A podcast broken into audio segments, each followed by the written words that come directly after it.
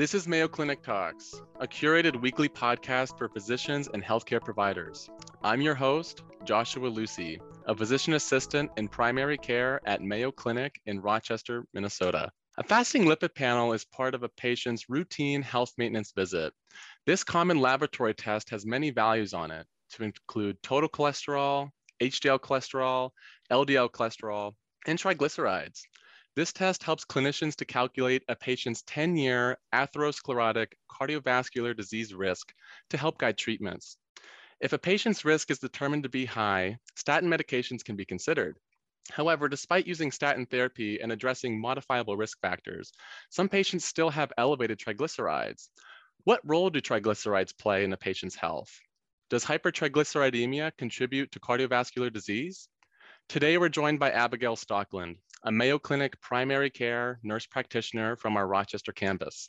Abby previously worked in vascular medicine as a nurse practitioner and has research and clinical interest in primary prevention of atherosclerosis and lipid management. Thank you for joining us today, Abby. Thank you for having me. I'm excited to be here. And today we're also joined by Michaeline Burrows, a registered dietitian nutritionist at Mayo Clinic's Rochester campus. Michaeline has 31 years of experience serving as a registered dietitian nutritionist at Mayo Clinic and has worked in adult and pediatric hyperlipidemia clinics in the past. Thank you for joining us today, Michaeline. Happy to be here too.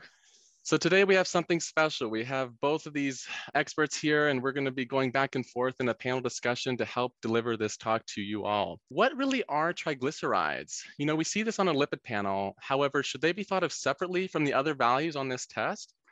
Michaeline, let's start with you. From a dietitian's perspective, what is a triglyceride? Triglycerides are a kind of fat that circulate in the blood. And they're a different kind of fat than cholesterol, but on that lipid panel, when we get our results, they're listed as part of the fats in the blood. Triglycerides are different than cholesterol and are influenced by different parts of our food choices and lifestyle. So in that regard, we should kind of consider them kind of a cousin to cholesterol. They're not the same, but they should be considered differently because our efforts to improve them and manage them um, require some different goals and strategies. Abby, what about you? Any more information you can share on what it like what really is a triglyceride? Yeah, so for me, I, I try to go back to chemistry class, thinking about the triglycerides that are made up of, you know, one glycerol and three fatty acids. And I think contrary to popular belief, triglycerides don't really come from food, but they're made in the body really kind of by the liver. And when we eat excess calories and carbohydrates, we make extra triglycerides and that are stored in our fat cells for later use. About 25% of adults in the United States do have a hypertriglyceridemia. And Abby, on that topic, you know, what is considered hypertriglyceridemia? Is one reading diagnostic for this, or should this be repeated to receive that diagnosis? So, a diagnosis is based on a fasting serum triglyceride level greater than 150 milligrams per deciliter, we are most familiar with using the adult treatment panel classification system to classify triglycerides. So patients with elevated fasting triglyceride levels should be evaluated first for secondary causes of hyperlipidemia and then treated accordingly. So we should be checking lipid panels in patients with a family history of a genetic lipid disorder, premature cardiovascular disease, and those at risk for hypertriglyceridemia. So I would say typically this is done every four to six years for normal, healthy adults. And some people who have heart disease or diabetes or other risk factors, their cholesterol is checked more frequently. And Abby, you mentioned secondary causes of high triglycerides. What are some of those causes that can do this? So, primary cause is familial, a genetic gene mutation, really. And if you're concerned about that, the lipid panel really comes back and looks very strange. And those patients should really be further evaluated by a clinical geneticist. That's a real complicated issue. Secondary causes are something that we see in primary care every day, and those include uncontrolled diabetes, metabolic syndrome, Cushing's disease, rheumatoid arthritis, hypothyroidism, and even medications. And so when I think about medications, these are very common things that patients are on beta blockers, antipsychotics, diuretics, amiodarone, estrogen, prednisone, glucocorticoids, and steroids. Now, just because somebody takes those medications doesn't automatically mean that they're going to have hypertriglycerides, but I think that the medication list should be reviewed at every visit.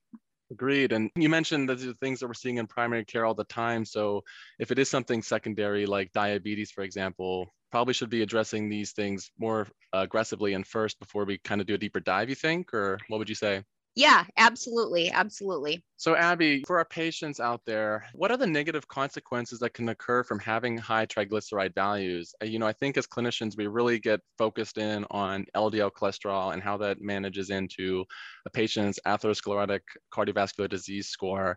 But, you know, triglycerides aren't a sole level on that test. They're not solely made into that calculation. So why matter? Why do we have to worry about these high triglycerides? Yes, in general, I'd say that this is a gray area. Cholesterol is carried by triglyceride rich lipoproteins, and that in turn affects cardiovascular disease risk.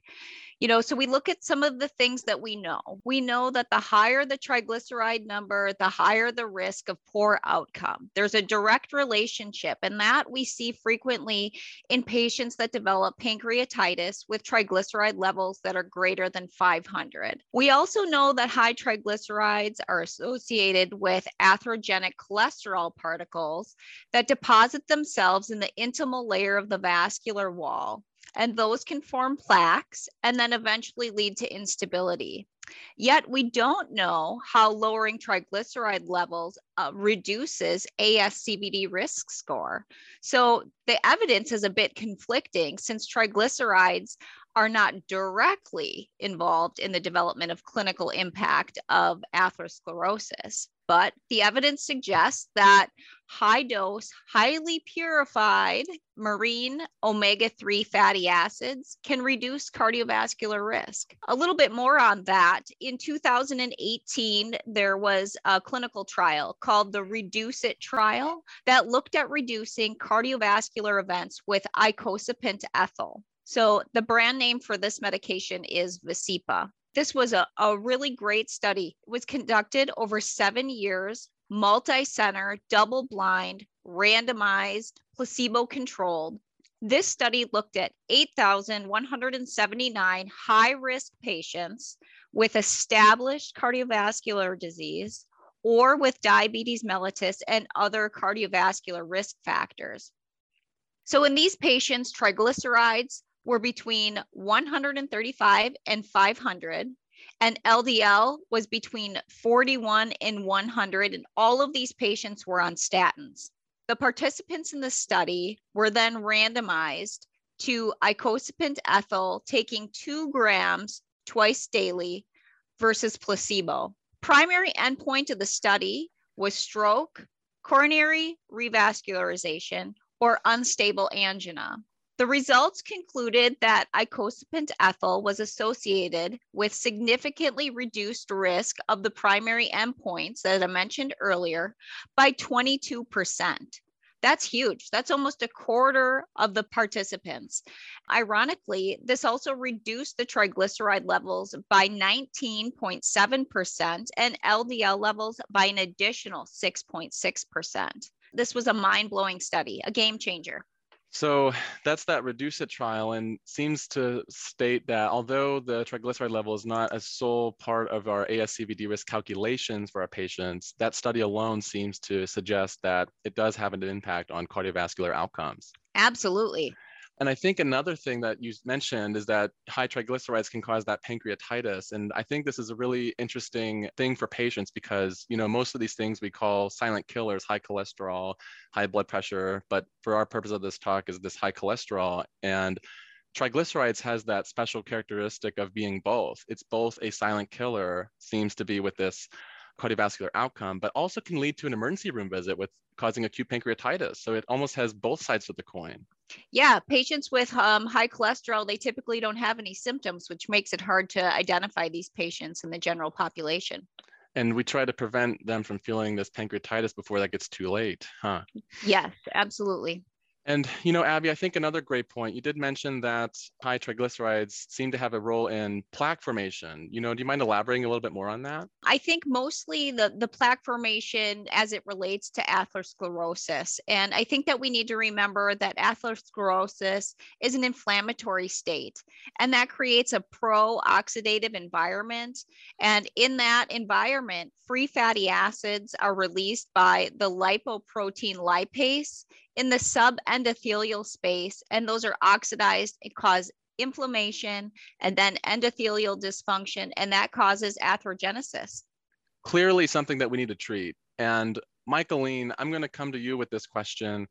You know, what are some examples of some foods that can cause high triglycerides? You know, primary care, we love in trying to improve somebody's lifestyle habits. And is there any good eating styles or foods that patients should avoid? That is a very good question. I think one piece in particular to keep in mind for patients is our body can make triglycerides, or does rather, as Abby said, our body makes triglycerides from first and foremost, I think of as extra calories. So even thinking portion management, could I trim down a little bit?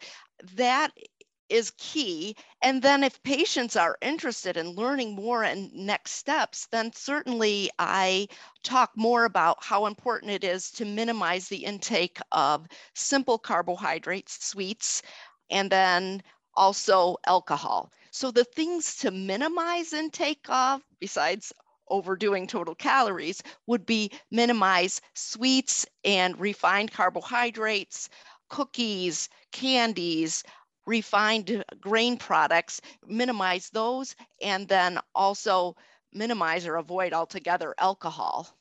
Do you mind refreshing us, Michaeline, on what is a refined carbohydrate? Like, what are some of those examples that we should have our patients avoid? Certainly, a simplistic recommendation would be to minimize cookies and bakery products and grain products with added sugar. For my patients that are ready for the information to go the next step and read a label to make a better choice for a food product, I encourage choosing a grain product, say a cereal, that provides three or more grams of fiber per serving. Mm. That helps us choose whole grain breads, whole grain rice products, whole grain cereals. Uh, so using that three or more grams of fiber per serving goal can be a boost in helping you discern what's a better choice. With that, I also add the caveat that we'd like to also have that grain product be not much more than one or two grams of fat per serving. Got as it. well. And Michaeline, you know, some people out there call fruits nature's candy. Should patients be concerned about their excess fruit consumption in regards to reducing sweets, or does that not matter here? That's a good question. I do encourage people to have a mindfulness of not overdoing fruit. I think if we think about what a general recommendation we hear for eating well or eating healthy is is eat a lot of fruits and vegetables. But yeah. what i feel like people hear is eat a lot of fruits and maybe i'll get a vegetable. I very much encourage include a vegetable at least two or three times a day in your diet and try to get a fruit I think the National Nutrition Care Manual from American Academy of Nutrition Dietetics, the recommendation on triglycerides there recommends trying to get two to three cups of vegetables per day and try to get up to a cup of fruit per day.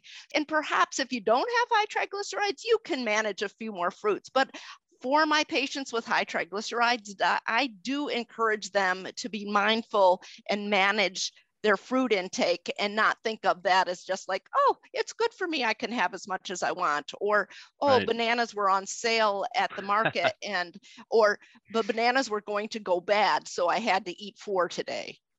that would be not recommended. So yeah, it sounds like it's not as quite as bad as like a cookie, but still something to be mindful of to not do an excess. True. And the other piece you mentioned, how can we say refined versus whole versus better choice, I will typically have the recommendation of the less processed, the better. Right. And I know, Josh, you're a fan of um, recommending whole food, plant based food choices. So the less processed the food, the better. Absolutely. And I think it always comes back to two everything in moderation. Anything that's good out there, moderation. Oh, most certainly. And along the way, I've heard lots of interesting amounts of fruit with people feeling like, oh, I've done a good thing, I've increased more fruit, but half a watermelon, which I've heard before, is probably yeah. not a good choice. and while we're on the topic, Michaeline, do you mind sharing foods like like watermelon that brings to mind as a food that has a high glycemic index? Do foods that have a high glycemic index factor into triglyceride management at all? I would say, yes, that's true. I would say uh, most of my patients are not ready to try to understand the recommendation from whole foods, less processed, and then to throw in, oh, and by the way, consider the glycemic index too. I think it's helpful and good information. It's another way that we categorize food choices in the realm of how those foods might impact our blood sugar or might be metabolized to impact our health or triglycerides. But from a practical standpoint of what I educate my patients with, I typically don't go into the glycemic index of food. I've got other fish to fry, so to speak. uh, more often than not, I'm really concentrating on helping people understand what a healthy diet is. Yes. And even as simple as a recommendation as plate method and to go to choosemyplate.gov to right. get an idea of what are good choices and how much of my plate should be even something as healthy as fruit. Oh, still a quarter of your plate should be, yes. should be fruit. The other kind of family recommendation I give would be offering up using that plate as the framework of how much of each food group fills my plate. And then if second helpings, uh, if one is still hungry, I encourage second helping of vegetables as the best bet for the first offering of second vegetable. Oh, you're still hungry? How about another scoop of broccoli or some baby carrots or that kind of thing? And aside from patient education, you know, I mentioned glycemic index. For our listeners out there who are primary care clinicians, do you mind defining that a little bit of what is a glycemic index and just generally the concept of foods that are high or low with a glycemic index of that? The glycemic index is a way, as I mentioned earlier, to categorize food to give us an idea of how much and how quickly will that food impact one's blood sugar with a defined amount. I believe the defined amount is how much of a hundred grams of a particular food will increase your blood sugar. Blood sugar. So something like watermelon is high glycemic index, meaning your right. blood sugar spikes really quick. But something right. such as like what would you say has a low glycemic index? Like a broccoli? Sure, because it's higher. Uh, uh broccoli, certainly, it, because broccoli is more fiber and less simple carbohydrate. It breaks down slower. Broccoli has little, if any, fructose, which is fruit sugar, sugar, and watermelons all the way fructose carbohydrates. Again, I think glycemic index can be influenced quite easily by what you eat with that particular high glycemic index food. So if you eat a small amount, say a half cup of watermelon with a whole grain cracker with peanut butter on it, the influence on the blood sugar would be less because we ate that watermelon with a whole grain and a healthy fat. So that's where I feel like high glycemic index for my patient population can get really mucky because Another how thing. that food might impact your blood sugar can vary differently from what you eat with it and the ripeness of the food and how the food is cooked and what have you. So it's difficult to include all those parameters when I'm trying to encourage the patients. How about eat half your plate vegetables and the less processed? And, you know, yeah. those messages I feel like are more routine for me than trying to explain glycemic index. And are there any foods, Michaeline, that can help to reduce triglycerides, or is it mostly just what you said, kind of following those high vegetable, low refined carb diets? That's a really good question. And I was just looking at some of the recommendations again and revisiting what the um, research said.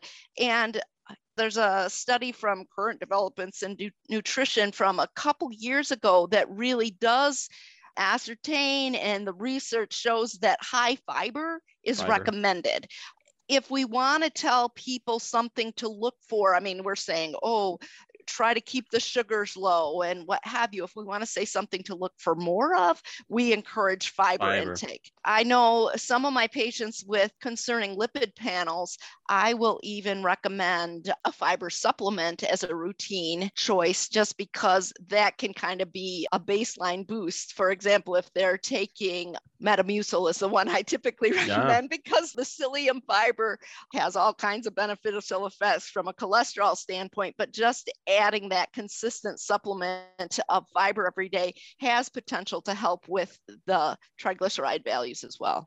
Thank you, Michaeline. And Abby, you know, kind of getting away from food as medicine, which is probably one of my favorite medicines, you know, can adequate exercise also reduce triglycerides? You know, and how much of this would be needed to see a beneficial reduction?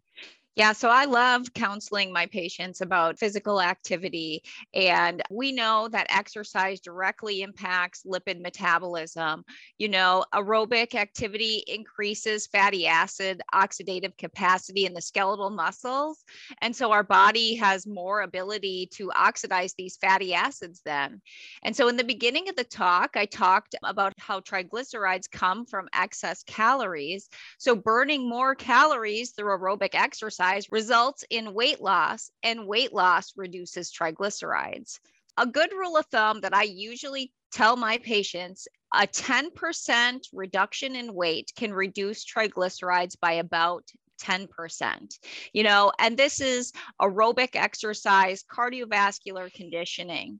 The American Heart Association recommends that adults get 150 minutes per week of moderate intensity exercise. Okay, so moderate amount of effort. So brisk walking, water aerobics, biking less than 10 miles an hour. You're able to keep a conversation through that moderate intensity workout. The other recommendation then would be if you can't do 150 minutes, 75 minutes per week of vigorous activity. Vigorous, higher effort. You're more breathless. It's difficult to keep a conversation. Things like hiking, running, lap swimming, you know, cycling at a faster than 10 mile per hour. All those types of things certainly have health benefits. Yep.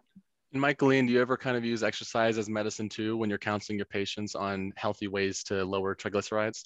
Almost certainly. And I also use that, try to get 150 minutes per week. I encourage patients to do some tracking of their intake. Lots of folks have Fitbits or iWatches or what have you to track this. So, having a mindfulness of how many steps per day, I like to recommend the goal of 10,000 steps per day. That scares a lot of folks off. So, we encourage taking a baseline, considering how many steps does my Fitbit say I'm getting per day, and increase it by 2,000 steps per day to gradually build up to that 10,000 steps per day.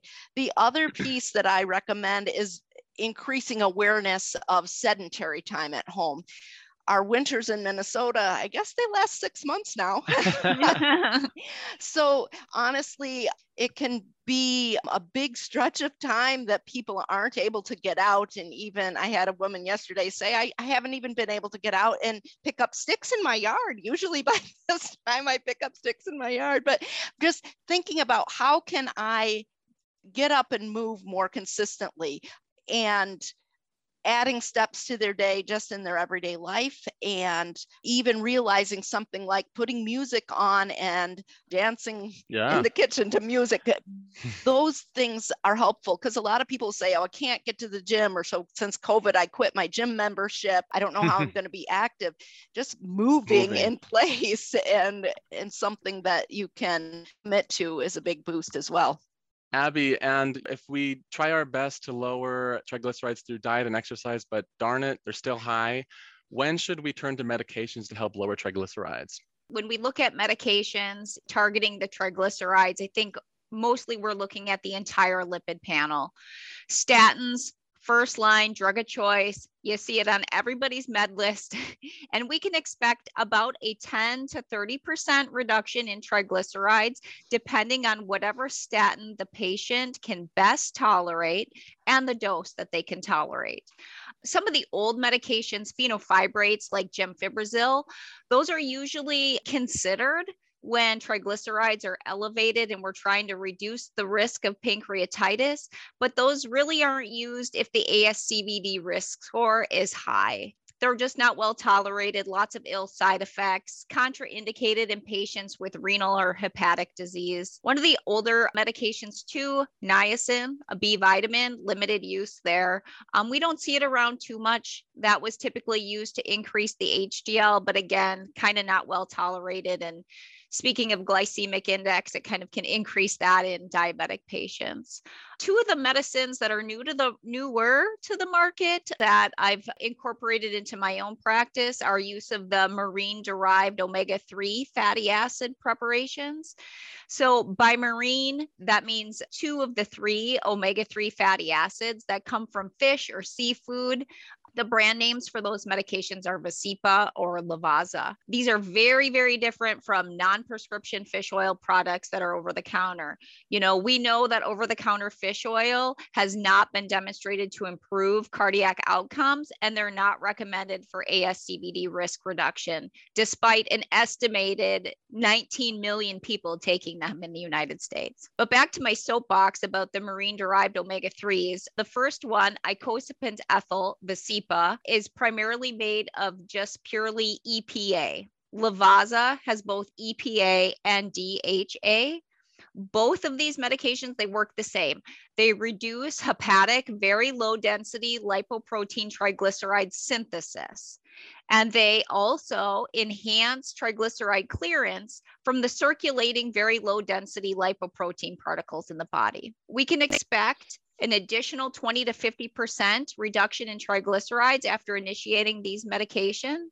Dosing, very easy, two grams twice daily with food. The Reduce It trial proved that these medications are effective in reducing cardiovascular events, reducing the risk of MI, stroke, coronary revascularization, and unstable angina we think that these unsaturated fatty acids stabilize plaque formation, but we just don't quite understand how it's done.